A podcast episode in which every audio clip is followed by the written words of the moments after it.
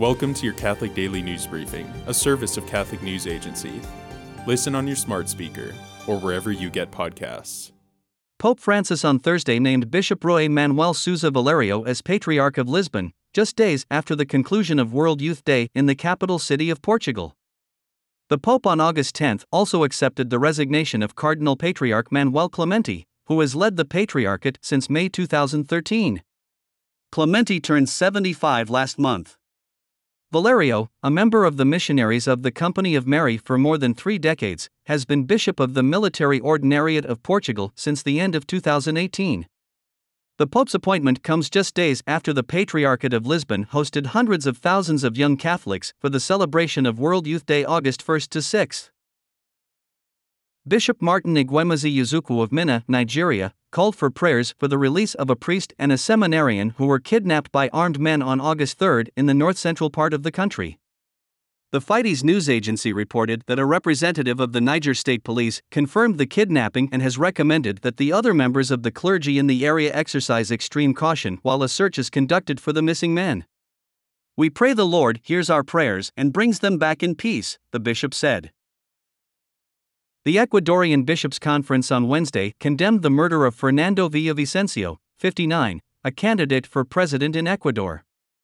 In a statement, the Ecuadorian bishops expressed their deep solidarity with Villavicencio's family and said, We also condemn all forms of violence unleashed at different levels of society.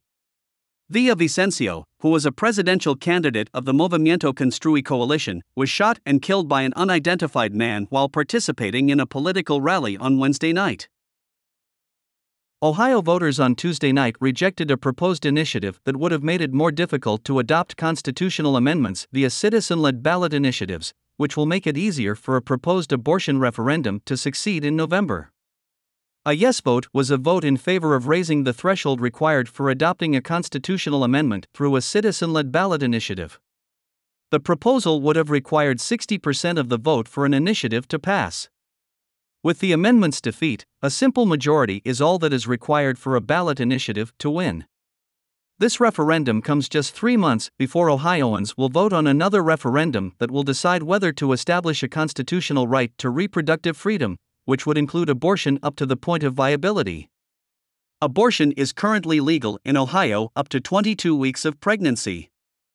Amid the high stakes on a variety of issues, out of state organizations funneled money into the campaigns to either support or oppose Issue 1.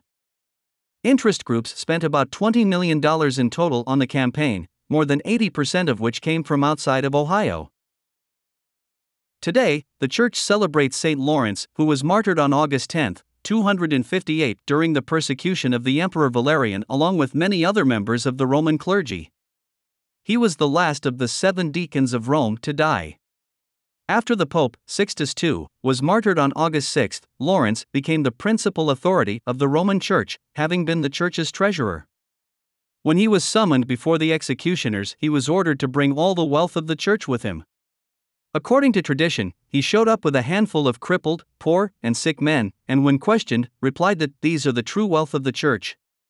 He was immediately sent to his death, being cooked alive on a gridiron. Thanks for joining us. For more, visit CatholicNewsAgency.com.